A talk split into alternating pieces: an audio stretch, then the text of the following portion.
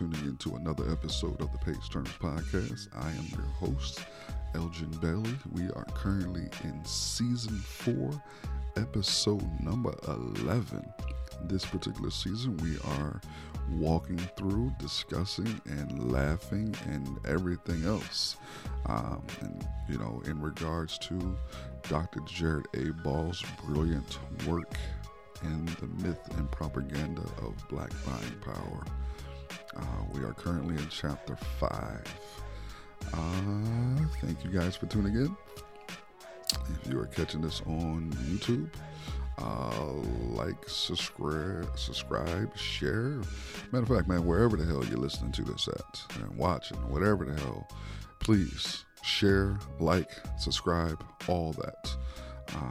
Here at the Page Turners, our mission is liberation through pages. And I read. For McNeil, buying power meant an odd mixture of reality and myth.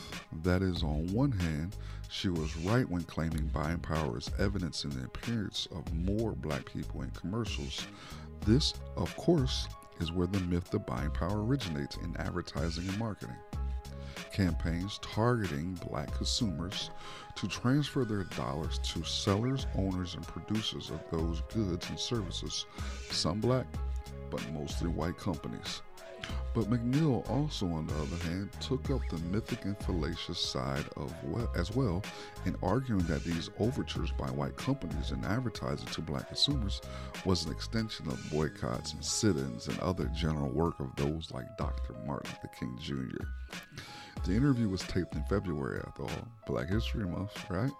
Hers was a continuation of a tradition or pattern of having commercial forms of definitions of buying power, be those that supplant historic or contemporary critique. McNeil, of course, did not discuss Dr. King's increasingly radicalism, frustrations with the lack of progress of boycotts and non-violent protests, or his evolving preference for socialism, or at minimum, massive government intervention in the redistribution of wealth. McNeil did not raise King's own published and previously mentioned critique of buying power, or his clear condemnation of consumerism as a path to equality. This demonstrates the power of propaganda and the myth's propulsion via both the myth's creators in commercial media and the myth's more easily and broadly digestible inherent politics. Timely it was then. Again, not long after, May of 2014, the Pew Research Center put out their report demonstrating another of the myth's more misleading components, one accepted just before by McNeil herself. For instance, as we have seen, both Nielsen and Sillick based their claims largely on estimates and projections, often connected to spending patterns, with claims that black consumers spend more than other communities on low-level goods like electronics, clothing, and personal care items, and that this translates into power. It is one more reflection back to the origins of the myth and the focus on black consumers preferring name-brand items, which can demonstrate an overt societal advance. In other words, black people want to look good, so as the marketing argument goes, it is to that reality that advertising should be directed. But as Pew showed, the cost of those very base and easily accessible items continue to plummet with the cost of life-saving and altering healthcare, education, and childcare have all soared. Of course, then, people buy what they can afford, right? Have access to, or items for which they have been given specific credit. The practice of journalism has always involved forms of political and ideological and commercial struggles, and it has not gone unnoticed that one feature of those contests is those which involve class or labor.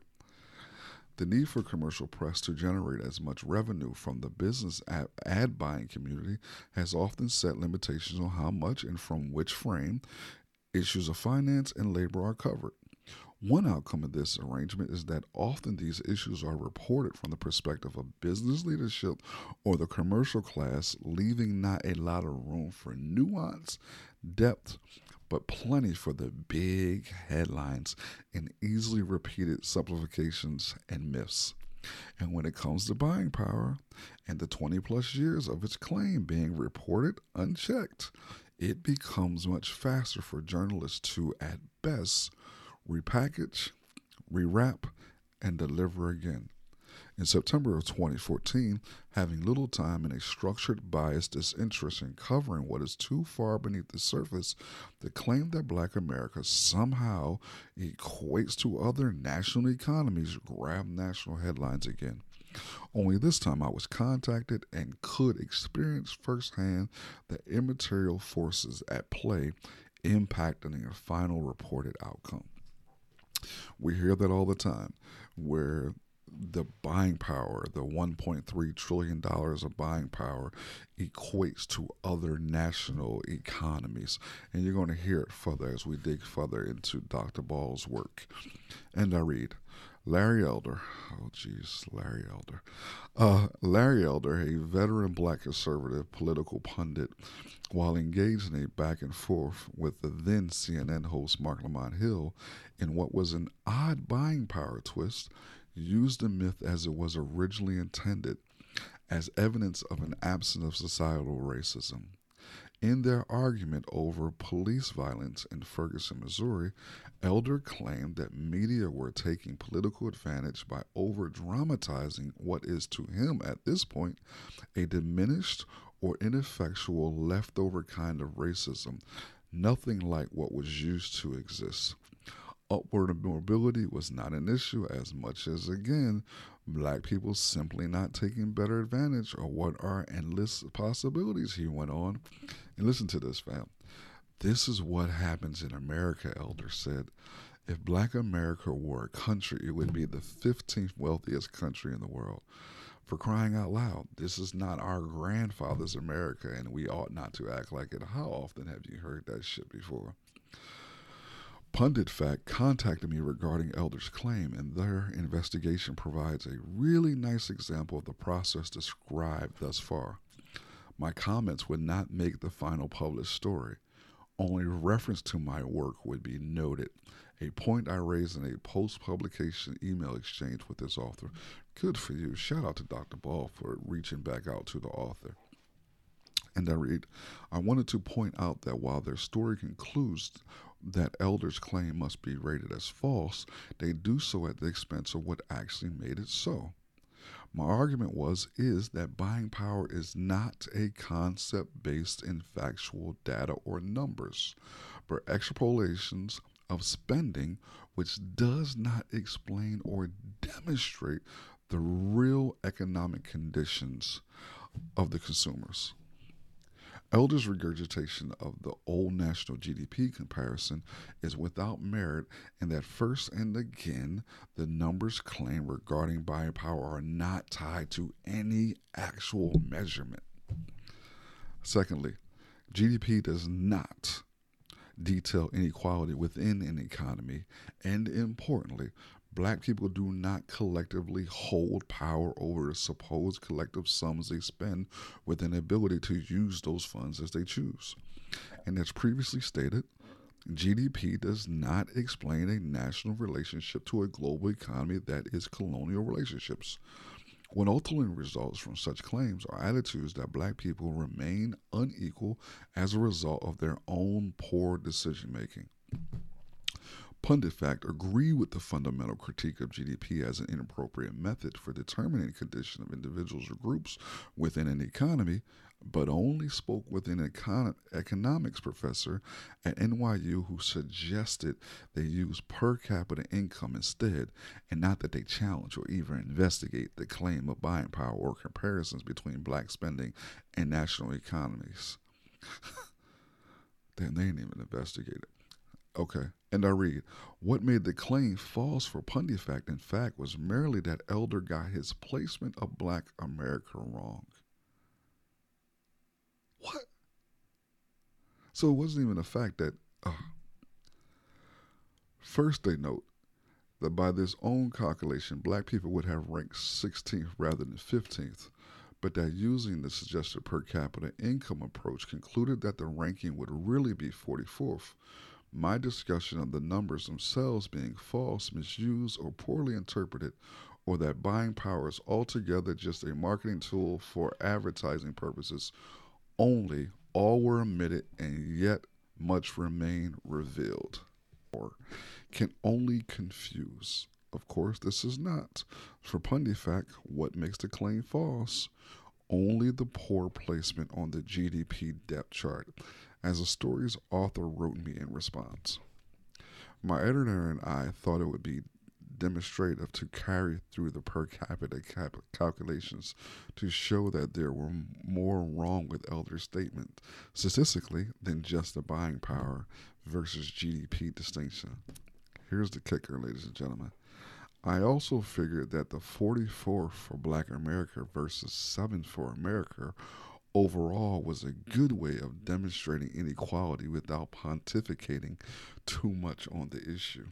Lord knows you pontificate too damn much. We're not revising so much as pointing out an additional flaw with Elder's point besides the buying power versus GDP. And I read, what is shown here is how the imposition of buying power into conversation powerfully limits analysis and interpretation.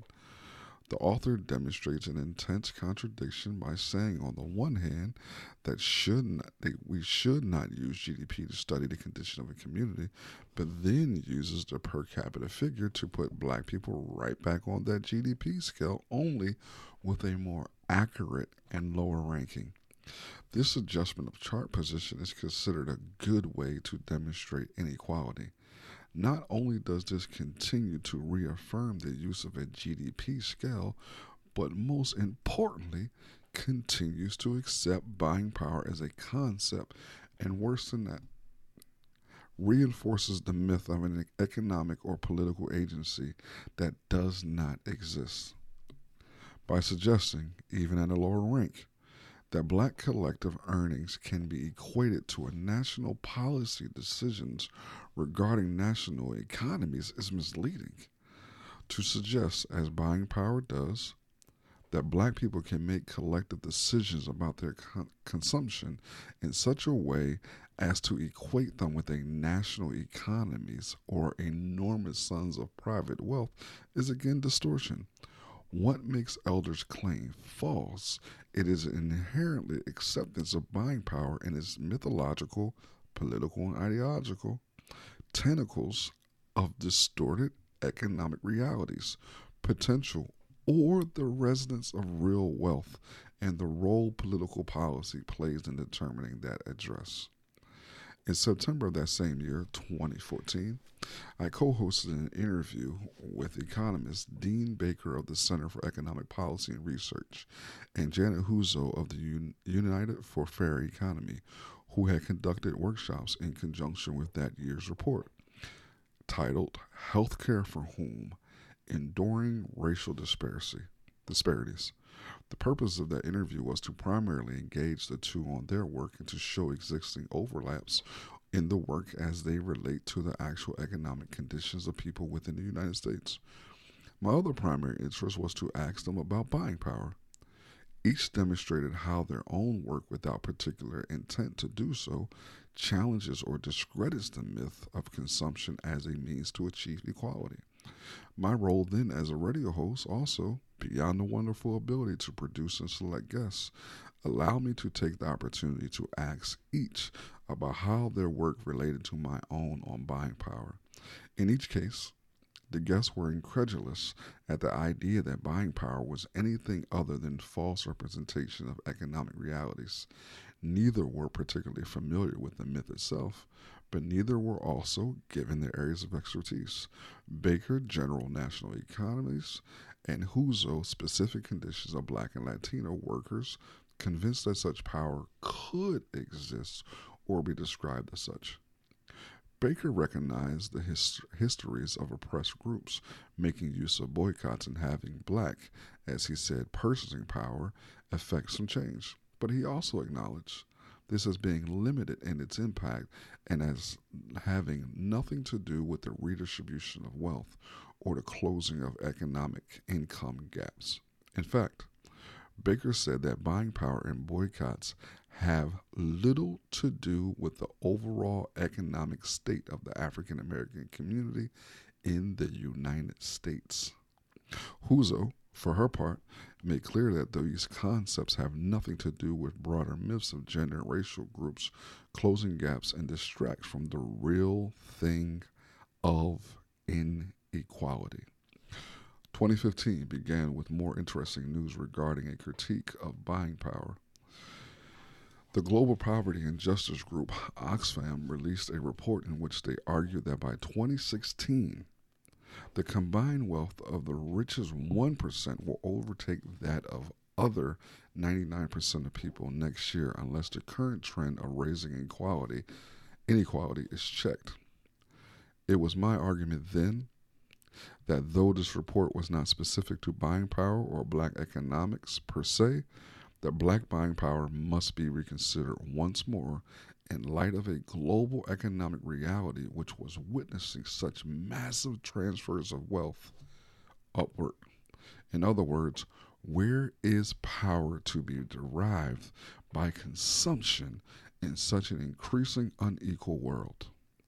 But such questions struggle for answers in a media marketplace or public sphere so dominated by a precise kind of article, which would appear just 4 months later in the Washington Informer, a prominent black press outlet titled, "The Solution for Blacks."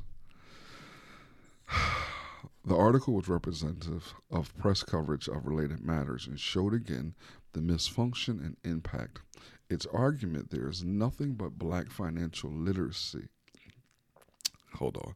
I want to get this correct because this part makes me very, very frustrated and agitated because the bullshit that is about to be spewed.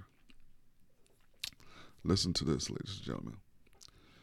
There is nothing but black financial illiteracy impeding progress, and the solution is for black people to become successful American capitalists. What's wrong with black Americans is our lack of accomplishments and understanding of collective capitalism.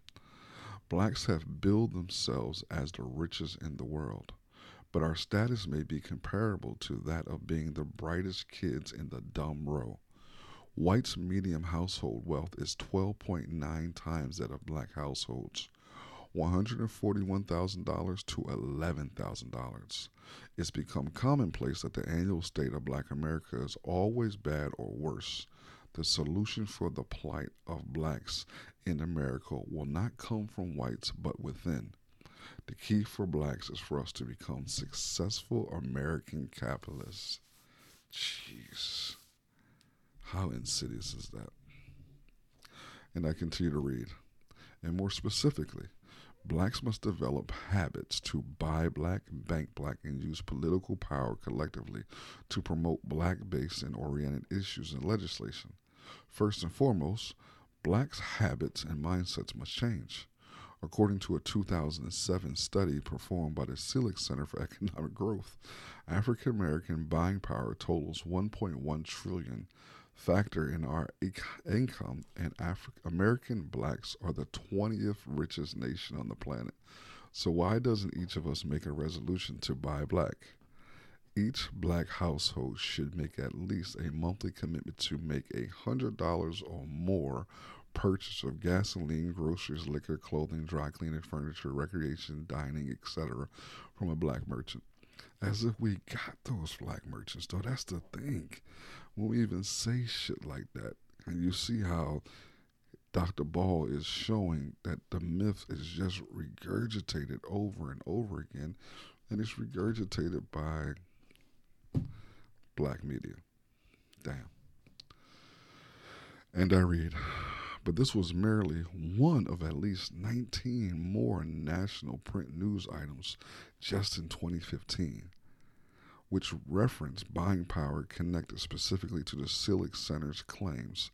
If the ProQuest search variables are changed to buying power in African American, more than 130 newspaper and magazine results return.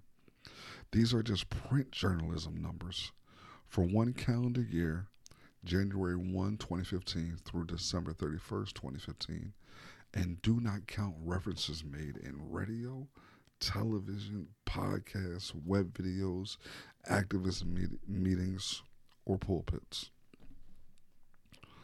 In fact, another one of those national news items came just 1 month later, during Black History Month. Nielsen produced a fresh video promoting their conscious consumer campaign, featuring Black millennials excitedly describing how their buying power was a reflection of advancing Black consciousness and pride. The video performs with near-perfect perfection the previous described goal of redefining Black power as commercial consumption or shopping. The objective could not be more overtly expressed than it was in Nielsen's video description. Nielsen is honored. Nielsen is honoring Black History Month by celebrating the culture, influence, and increasingly significant role of African-American consumers. But they say that as if somehow Black folks, African-American consumers, using their trash language, have gotten an increase in wealth. Like, how did we get this increasingly significant role? You feel me? And I read, in our video series, four millennial conscious consumers discuss their buying habits as it relates to this new Black power. Check out the first video below and share your thoughts on Facebook, Twitter, using the hashtag conscious consumer. Damn. And I read, Nixon's plan to redefine Black power as Black capitalism could not have found a more competent contemporary. Black control over localized, segregated Black economies, no matter how flawed or limited that concept may have been or may be, or more radical forms of Black power, expanding to mean Pan-Africanism and scientific socialism, are old. The new Black power is spending money, even in one's own neighborhood, where ownership and redistribution are not at all required. And I want to read that again, because I think that is, in that one paragraph, there's so much history in there. You've heard me mention Black Awakening in Capitalist America by Robert L. Allen a number of times. He breaks down Nixon's plan to the very last compound. And let me read this paragraph again. Nixon's plan to redefine Black power as Black capitalism could not have found a more competent contemporary. Black control over localized, segregated Black economies, no matter how flawed or limited that concept may have been, may be, or more radical forms of Black power, expanding to mean Pan-Africanism and scientific socialism, are old. The new Black power is spending money, even in one's own neighborhood, where ownership and redistribution are not at all required. Damn. And I read, the happy, beautiful, exuberant Black young women and men in the video promoted an economic power and political consciousness in stark contrast to the State of the Dream report from United for Fair Economy, which was released just 1 month earlier, and which coincidentally also receives far less press coverage than do routine, unfounded claims of buying power. For example, ProQuest searches returned only 3 magazine references to the UFE reports since the first of their annual publications in 2004. 2 from 2012 in the crisis, 1 in 2008. In essence, none were about the issue of buying power. Searching Black Press USA, the joint web presence of America's Black community newspapers, and the NNPA news services, the last national Black press newswire, there are only 6 references since 2004 to the UFE, and none since 2014. While there are seemingly endless lists of resources when the search variable changed to buying power. Beginning in 2004, UFE has produced annual detailed economic analysis of African America, demonstrating full reversals or painfully slow gains with little ultimate positive impact on the whole since the assassination of Dr. King in 1968. hence its name, State of the Dream.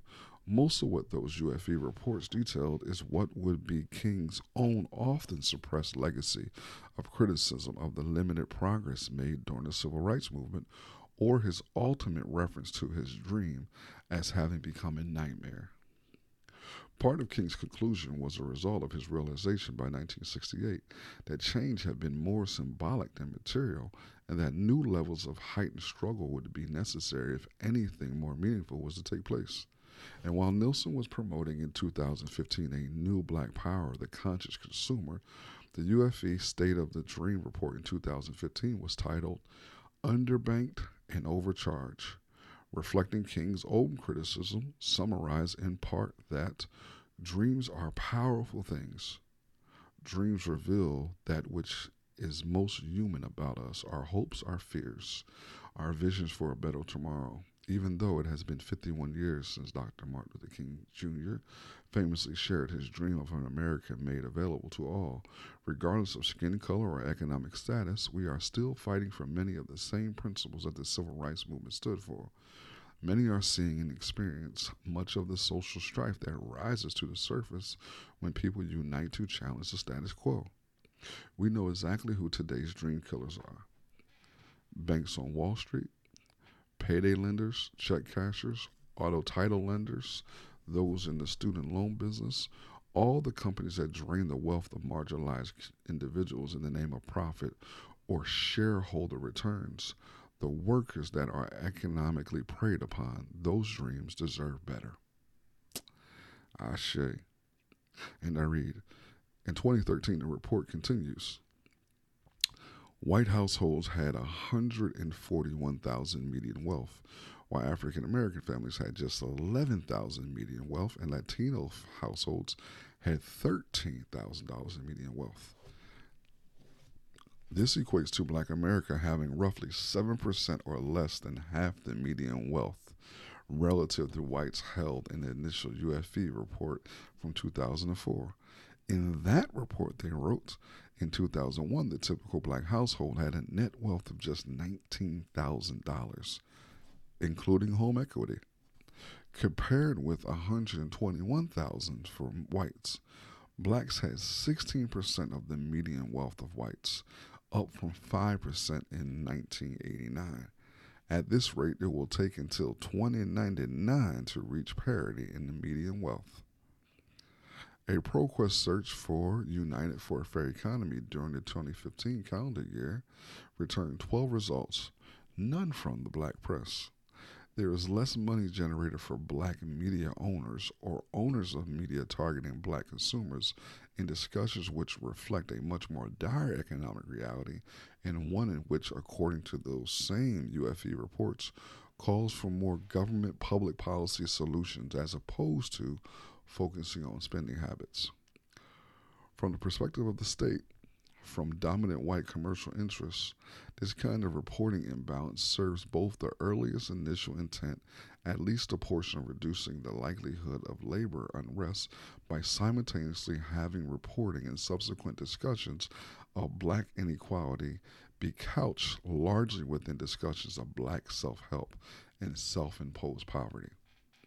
In August of that same 2015, Minister Louis Farrakhan, it was reported, spoke with 50 Black publishers and editors about the $1.3 trillion in buying power Black people could be spending more wisely and using 10% of which to deposit in Black banks, which would then in turn be used to invest in businesses, hospitals, and colleges.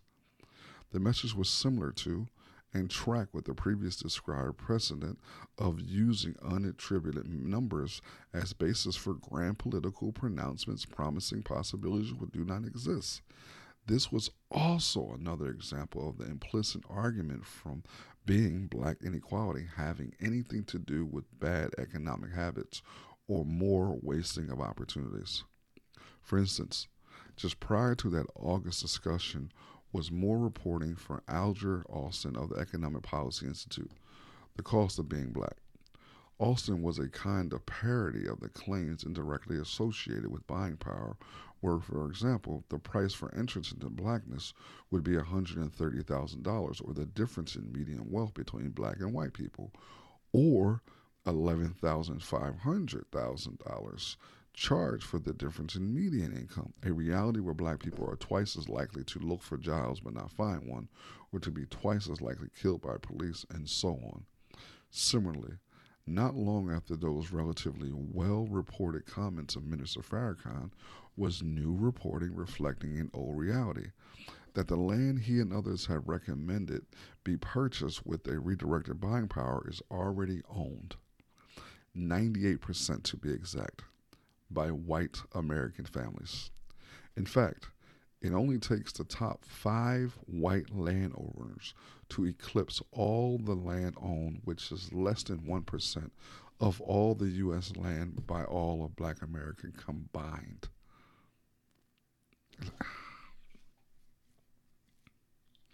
Let me read that again. Similarly, not long after those relatively well-reported comments of Minister Farrakhan was new reporting reflecting on old reality, that the land he and others often recommend be purchased with redirected buying power is already owned, 98% to be precise, by white American families. In fact, it only takes 5 white landowners to eclipse all the land owned, which is less than 1% of all U.S. land by all of black America combined. Damn. And later that same year, in December, yet another report was released demonstrating the limitations on the potential for parity.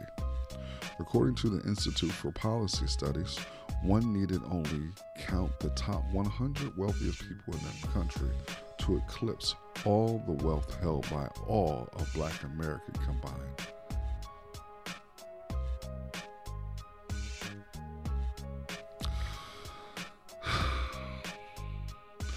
And I read, these comparisons are not meant to create a false standard of whiteness or material definition of success.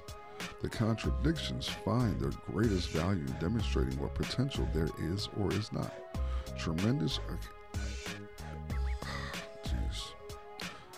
That whole top 100 wealthiest people in the country to eclipse all the wealth held by black America. That's rough. And I read, tremendous accumulation of percentages of land, wealth, and stock, and other assets, including income disparities and previously described penalties for blackness, such as over-policing, also limit potential. And I am going to stop right there, ladies and gentlemen. Jeez. When Dr. Ball, with his great research, begins to share the data about the current state of where we are, it's rough. It's rough. And the same thing is still being propagated. The same message is still being pushed. Black capitalism, black capitalism, black capitalism. Financial literacy, better spending habits, but we need massive redistribution of wealth, debt jubilee. We need public policy change. So I encourage everyone, man, if you're listening to this and you are not a part of an organization, join one. Organize, organize, organize. This has been another episode of the Page Turns Podcast with your host, Elgin Bailey. The Page Turns Podcast is distributed by KeystoneDigital.tv. As always, we believe in liberation through pages. Till next time, we out.